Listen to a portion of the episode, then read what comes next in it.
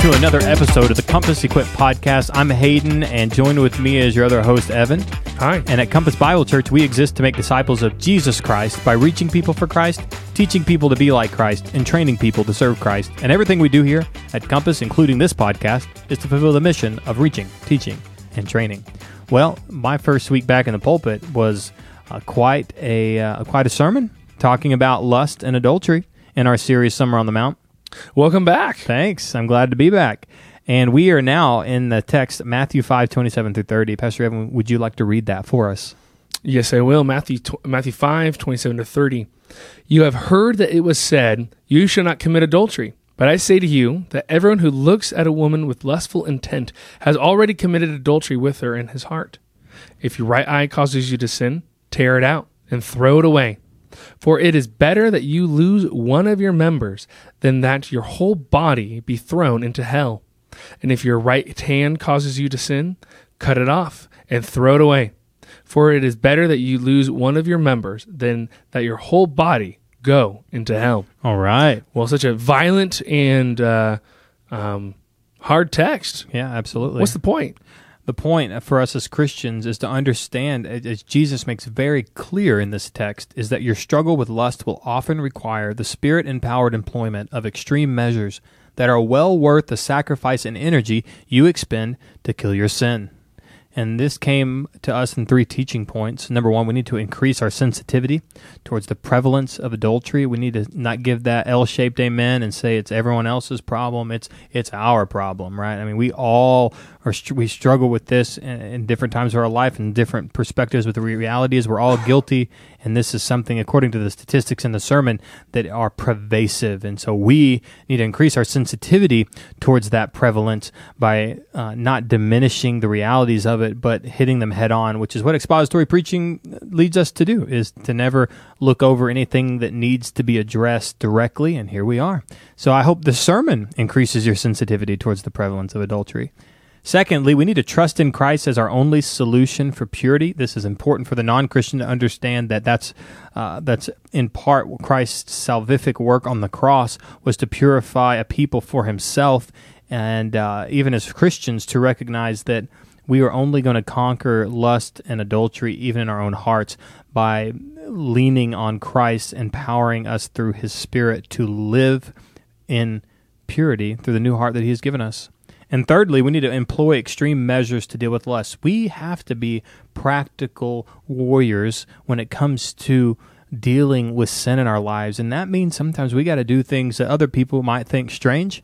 Uh, it doesn't mean that we mutilate ourselves because Jesus is using hyperbole uh, when it comes to that. But in the same way, he is saying that you need to employ extreme measures to deal with the extreme issues that we have in lust and adultery. And I love that uh, the idea, even in the sermon, I talked about it of you need to understand that Jesus is actually saying that it is better to live in a suboptimal way on earth than living in sin here and spending eternity in hell. And so that suboptimal way for us may look different. May mean we don't have internet at our home. May mean I don't have an iPhone.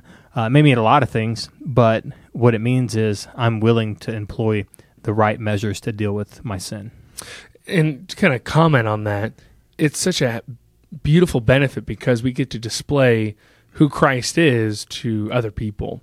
I can still remember a moment where I was uh, meeting up some old friends from high school that, that aren't Christians, and one of them was trying really hard to help have me watch some video of some gal doing something provocative and I wouldn't look at the screen. I looked in the eyes. I'm like, "Would you? You need to put that away. I'm not looking at this." Mm-hmm. And like you said, it's weird to them. Absolutely. But at the same time, it shows no. I uh, th- this God is real, and he's he's changed my heart, and he's mm. changed yours. Absolutely. And it was really cool. I was actually able to witness to my other friend, and this was several years ago. But back to the sermon. Point one: increase your sensitivity toward the pre- uh, prevalence mm-hmm. of adultery. How do we justify or recategorize our personal sexual sin? Well, in our Life Group Leader podcast, I used examples of uh, number one, if we think about justifying or recategorizing our sin, it's like, well, as long as I didn't do the physical act of adultery, I didn't really do anything wrong because it was all in my brain. And of course, no one knows that. But, you know, the same people who may say that may also say, well, God knows my heart. Well, it's like, if God knows your heart and you have lustful intents in your mind that you don't act out, you recognize that that means that God knows that you still have committed adultery in your heart and in your mind. That's a one way we like to justify it. Uh, other ways that we like to justify and recategorize personal sexual sin is when people are dating and they say, "Well, we're going to get married." You know, you know, it doesn't matter because we're going to get married anyway. It's they're not going to commit adultery because they're not going to sleep with anybody but me. It's like no, that's that's still that's still adultery. Uh, and then there's a lot of different ways that we justify these things. I was even thinking about, oh, I haven't committed the physical act. Okay, some people might be able to legitimately say, oh, I haven't looked at pornography. I am one of the 20% of people that hasn't, type of thing. I've never looked at it. I never, I don't go on social media Mhm. and, and look up, you know, other people in, in that Mhm. type of way. However, we still have it in our hearts when we look or gaze or we think or dream of when we think of someone else. Yeah, no, that, that's that is a true statement as well. Um, yeah, and, and I think another way that, you know, I mean, I think the hyper grace thought is like, well, if I do sexual sins, God forgives me anyway.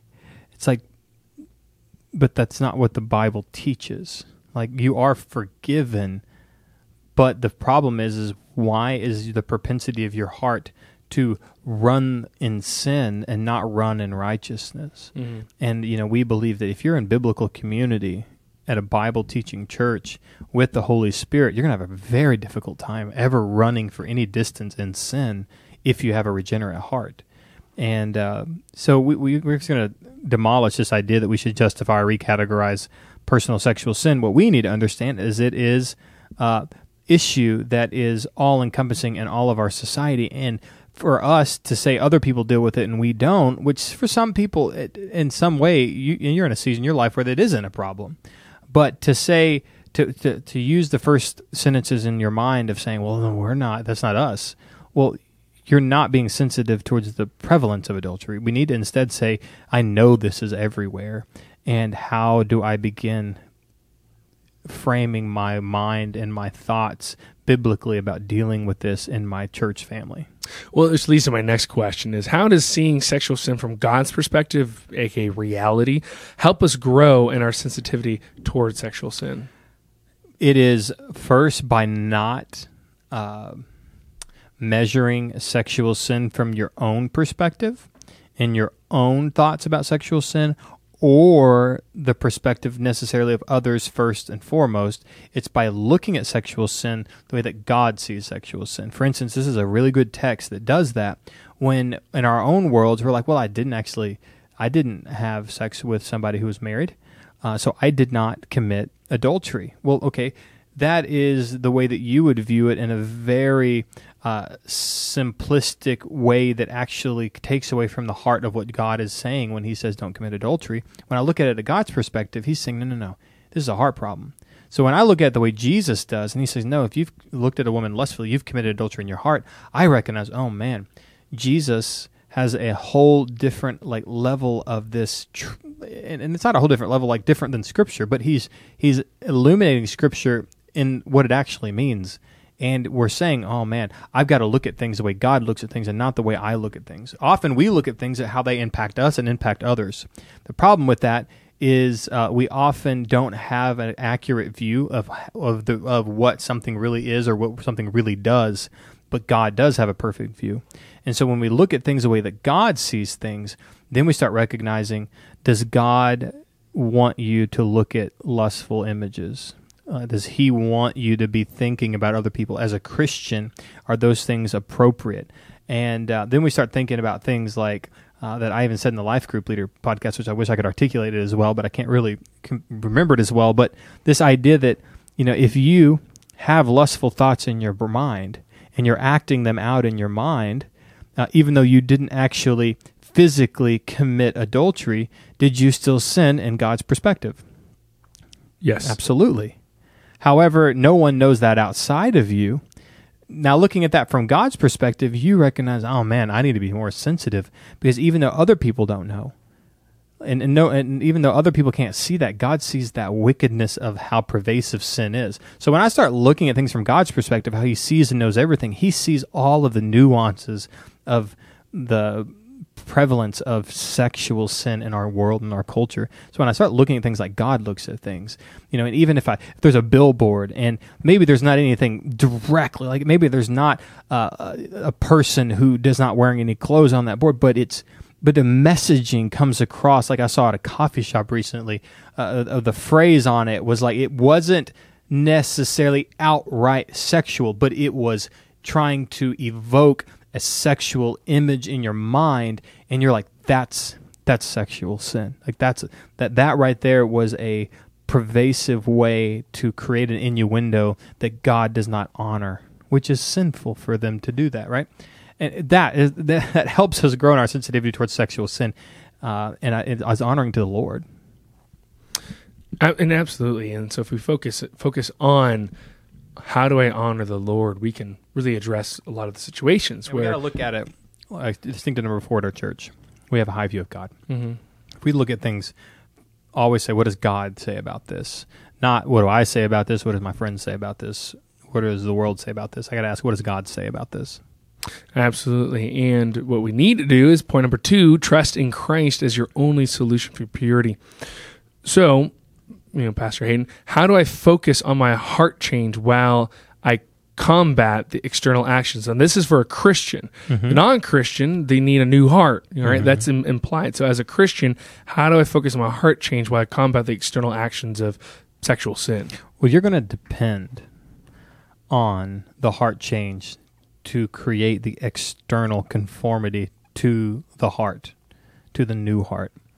And this is why some people can confuse genuine sanctification with some type of legalism if they don't understand. Uh, what I'm going to do, I have a new heart. So that means what I put into action is going to produce fruit. Now the problem is is when we have unregenerate people who say they're Christians and we say do this, do this, do this, do this to fight your sin and they do this, do this and it doesn't work and they sit there and like this this doesn't work. Well, it doesn't work for somebody that doesn't have a new heart. But for somebody who does have a new heart and empowered by the Holy Spirit, you know, saying, "Hey, there's a lot of things we can do to fight our sin because now we have a new heart," according to Ezekiel 36, that is going to produce in me a propensity to walk in God's ways, and He's going to cause us to obey Him. And so, I mean, there's this this really clear understanding of sanctification. How do I focus on my heart change while I combat the external actions? I know that the heart change causes me to obey Him, so I combat. I do external things. I, I conform my mind and my thoughts to the image of Christ. And I know since God changed my heart, He is empowering me with His Holy Spirit to combat my sin. So now I know whatever I put into practice is actually going to be profitable and fruitful for the, to the end of killing my sin and living for the, for Christ. So then, why is trusting in Christ alone the true solution for my sexual sin? Well, it's He's the solution for all of our sin. And you know, people say, "Well, he's he died for all of our sin, not just sexual sin." But then, why does Jesus talk about individual sins? It's important for us to recognize, and maybe I'm the only one who thinks about it this way. I highly doubt it. But like, well, why does you know we, we have to? If God is going to take sin by sin and describe it and, and talk to us about it, we've got to recognize that individual sins are important to God to address.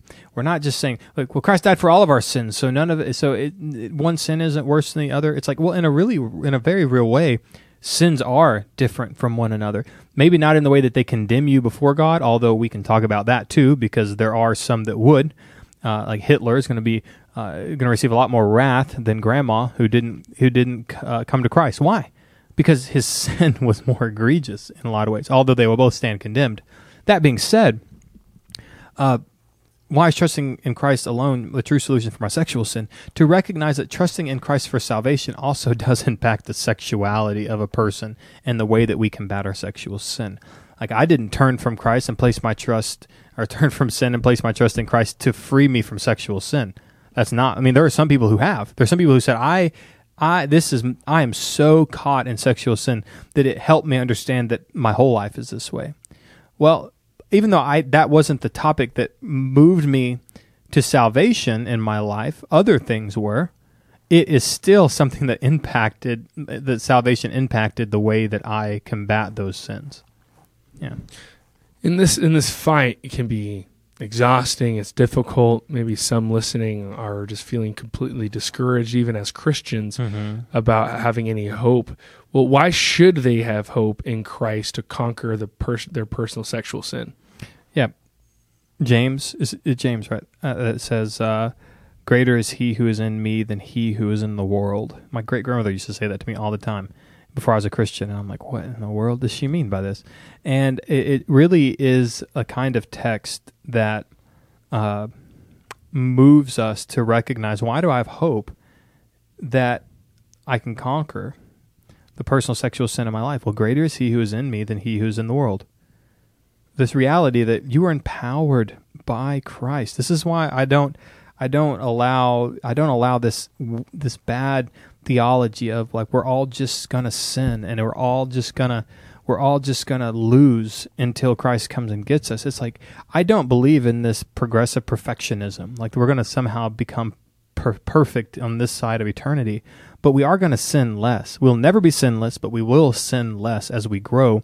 And so I'm not saying you're to bat a thousand, but I'm saying that mature Christians can bat six, seven, eight hundred, and that's that's something that I- I'm confident. I think Scripture makes it clear that we can be confident in this. And then when we do fail, the minority amount of time we repent and we walk forward. And so the hope is like, man, you have the third person of the triune Godhead that lives inside of you. Greater is He who is in thee than He who is in the world.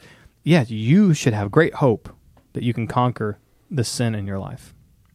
And it's First John. 4, First John, not James. First John. is a J J word. yeah, it's J. And at the end of the Bible. There you go. All right. So then, uh, point number three, we should employ extreme measures to deal with lust, knowing that there's hope. We're not just doing this just to do it. No, then do, we're doing this because there's hope. So, why are extreme measures effective when dealing, especially with sexual Well, sin? extreme problems need extreme solutions. I didn't come up with that. Somebody else did. But I mean, there's your problem. I mean, if you got a lion in the house, you don't. You just don't go over there and kick it. you know, it's like you can't do. It's not gonna work. And a lot of people they struggle with their sexual sins because they go kick it. You know, you know, you got to go kill it. Like you have to get rid of it.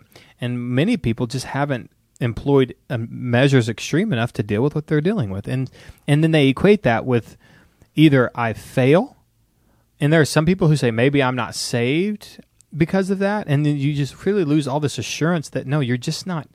You're not even like employing measures.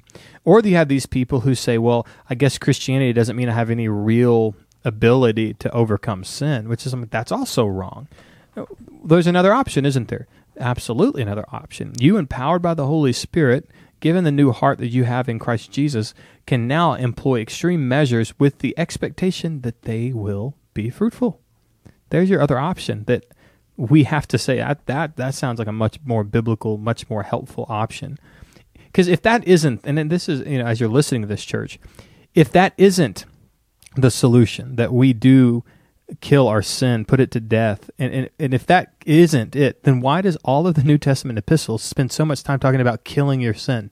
It seems to me weird that Paul and Peter and James and John, uh, all of them would talk so much Put to death. about killing your sin if if that had nothing to do with what Jesus wanted us to do. Well, then why are all the epistles and letters telling us to kill sin? Jesus did that. What are we talking about? Well, they're talking about sanctification that you have a part, a synergistic part to play in killing your sin through the power of the Holy Spirit. Yeah, and uh, like you said, like you said, just extreme measures help because yeah, this is such an extreme thing, and this is why you hear about people saying, you know, like guys like Billy Graham saying, "I will never dine out with a woman that is not my my wife or family member." Right. Why? Because he doesn't want to give any opportunity to the for the devil Right. to build anything, and so. You, like you I think you either said before in the or in the life group leader podcast, we, we will be different and we will be weird to the world because they are celebrating sexual sin um, publicly, and that's just not you know that's just addressing the whole Pride Month we're going through. Right. I'm talking about just sexual sin outside the confines of marriage Mhm. and most entertainment and Right. most books and most shows. There's always something that's a forbidden love. That's why it's always called a forbidden love. And I wouldn't put it past it where most romantic movies, usually there's a love triangle where one's in, in a relationship and the two lovebirds are not in that relationship. Well, and on top of that, they're almost all outside of marriage anyway. Yes. Which is why it's like, and that's why you know, especially gals, you know, with your rom coms and your in your in your romance movies and novels, it's like you it, it, like. And here's to one thing: number one, just trust us and say, you know what, that's right, and out of your own experience and memory, that is right. I shouldn't be watching these. Secondarily, if you're like, well, I don't believe you, well, I want this to be in your mind go as you're watching them and i'm not telling you to watch them but if you're doing it watch them and say hey this is an adulterous relationship adulterous relationship adulterous relationship and it's like how is it when when is it enough for us to say for you to say empowered by the holy spirit to say yeah you're right i should not be i must not make my eyes because uh, I mean, I must not make my eyes privy to things that God abhors. Because even Matthew six, Jesus says, "The eye is a lamp to the body. If the eye is pure, then the whole body is pure. Mm-hmm. I mean, your eyes are so important to the purity of your heart and your life. Uh, but you know, the whole point, even in, in this section, is to think that even Jesus is saying that living in a suboptimal way is better than having all of your faculties and spending eternity in hell. And you're like, well, I'm a Christian, I'm not living in hell. But okay, then what we're saying is, and what we believe to be true is, okay, then you're not going to be living in sin if you're saved. We, we got to say this over and over again and we got to say, well, that doesn't now mean because you're saved you can live however you want. We're going to say if you're if you're living for the Lord, there's a lot of ways you're going to be living suboptimal according to the world. I mean, you, I mean, think, me and you, PE. I mean, think about like them. You know, we give financially back to the church.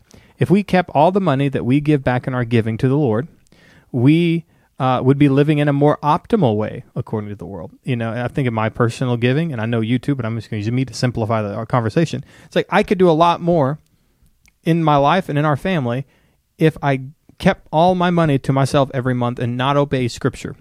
So I am therefore, in a very real way, living in a suboptimal way according to the world by obeying Scripture.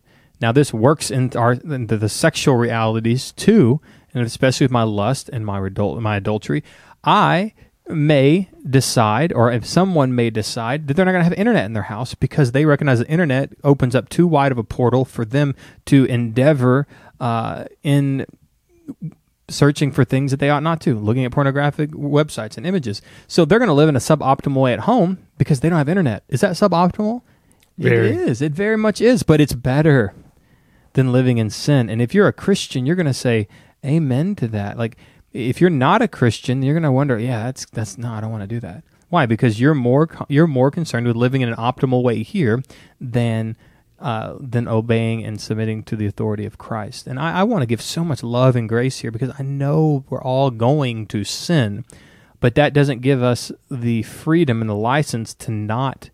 Uh, eradicate and employ extreme measures just because we know we're going to. It's like, I mean, there are there people who will drown this year right? There are people who will drown this year all around the world, and yet we still have all these life uh, uh, these life preserver and, and life vests uh, provisions put in place. Well, why do we do that if we know people are going to drown anyway? because we know that they're good and they preserve people in a way that is healthy and good for them. In the same way, when we employ extreme measures to deal with lust, we know we're doing what would honor the Lord primarily, and then secondarily, what is also fruitful and good for us in our homes. And to kind of build off that last part right there you just said how if we live suboptimally according to the world what we will experience is actually true harmony. It's something that honors god primarily but within our home when we actually live in a way that pleases the lord it's suboptimal to the outside's eyes but really it's actually optimal for my growth in Christ, to live in a harmonious way that reflects the Trinity as the Father, Son, and Spirit are in perfect harmony with one another. If I live in a way that pleases God, my relationship with my spouse, my children, my neighbors will be actually more harmonious and actually more desirous than giving into a fleeting moment of self indulgence pleasure. Right. And you know, the text I didn't even get into that I'm, i wish I could have put in my sermon, and I, and I, there was actually like 30 of them that I, uh, yeah, that, Visit me I just list them off. In the yeah, sermon. it was tell me, but yeah, I know. Proverbs six thirty two to thirty three. He who commits adultery lacks sense. He who does it destroys himself. He will get wounds and dishonor and disgrace will not be wiped away. There's one of them, and then the other one on top of that was do it was uh, Uh, can a man carry a fire next to his chest and his clothes and not be burned? Or can one walk on hot coals and his feet and not be scorched? So is he who goes into his neighbor's wife. None who touches her will go unpunished. It's like, in, like what you're saying, in very real ways, do you think good things are going to happen out of this?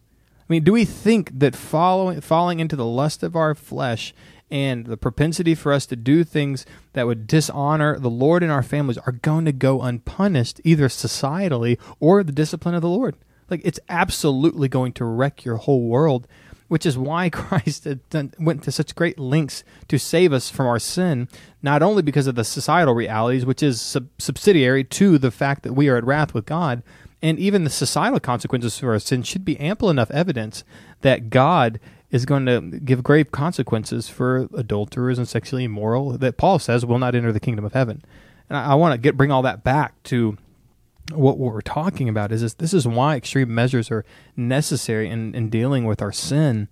And so some some practical tools as, as we wrap up is to just say, you know, I'm gonna give some for guys and some from gals, although a lot of them can overlap. It's like guys, if screens are killing you and screens are the thing that can keep you from living for the Lord, get away from your screens. You don't need an iPhone. You don't need a laptop at home. You don't need a tablet or an iPad keep it at work.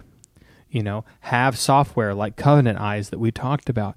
You know, like make sure that you are you don't have to have streaming at home. You don't have to have Netflix and Amazon Prime and Zulu and uh, I mean uh, Peacock and Hulu, what, whatever all those are. I mean, all of those different things. You don't have to have that.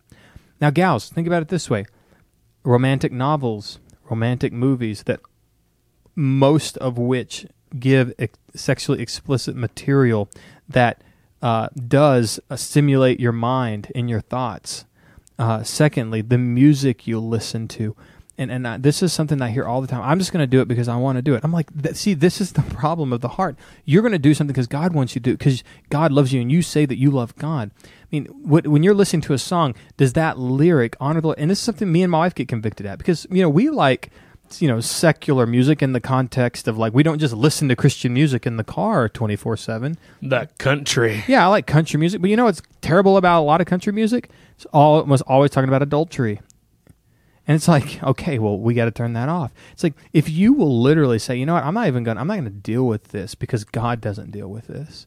I mean, other than dealing with it by taking it away from us, I'm not going to indulge in things that God sees as abhorrent and just say I'm not going to go to concerts where people are where I know that not only people are living in adultery, but they're singing about it and they're performing it and they're speaking about it. Because even uh, Paul says these things ought not to be named among you, but yet we're involving ourselves in tons of places where not only it's named among us, but it's celebrated among them. And it's a problem the Corinth- Corinthian church had was the pervasiveness of sexuality, and we see how Scripture uh, deals with the issues of the Corinthian church of how you know the many of them were, were having such problems, uh, and and Paul gave such extreme counsel to them of, of you know get rid of the sexually immoral, have nothing to do with them, cast them out from among you. And all I'm saying is, I'm not trying to cast anyone out of the church. All I'm saying is, man, that's how serious we need to take these realities uh, in our in our lives and in our church, and we got to employ practical tools and measures to effectively deal with these realities. All right. Well, Pastor Hayden, we have a few resources that would be of benefit. I was one of the resources that you've read. I've read Finally Free by Heath Lambert. I think it's good. I mean, particularly for men, I know that's a good one. Uh, but you had read a couple that you thought were helpful as well. Finally, Free is fantastic. Another one is More Than a Battle by Joe Rigney. That is a great uh, practical uh, book, and even uh, ladies, you can even read that to understand what men are. The men are going to say, "Hey, this is what I want to be doing." So, more than a battle by Joe Rigney, and then both gals and guys. Uh, a great book written by a Christian doctor and his wife is intended for pleasure, and so it's not just combating. Just it's not just removing the sin. It's like we said in the 9 a.m. It's replacing it with righteousness, and so intended for pleasure is a great book to help replace bad thinking with biblical thinking, right thinking about sex. Good. And so we have some announcements. Absolutely. Our men's and women's events are coming up in the next uh, couple of weeks. June 24th, 9 a.m. on Saturday is our women's breakfast where you ladies will be in the book of James. Encourage all you to invite your uh, friends to that event, as well as showing up with you and your life group. Uh, my wife has been working hard to exposit the word to you, and I encourage you to be there. I know you will be encouraged and exhorted. Men, we have our fellowship at Ollywoods on Saturday, July 8th, 11 Yeah. a.m. to 2 p.m. It's going to be a wonderful opportunity for a extended amount of fellowship And there'll be lunch. recreation, and there will be lunch. Summer Kids Camps registrations are still open for Art and Science Camp. You can go online to find out more there, as well as our student revival. Uh, the Kingdom of Heaven is jo- July 27th through July the 30th, where they will be staying around our community and host homes as they learn about the Kingdom of Heaven, what it is, who's going to be there, and how we live in light of the Kingdom of Heaven. Registration's open for that. You can find out more at compasshillcountry.org slash students.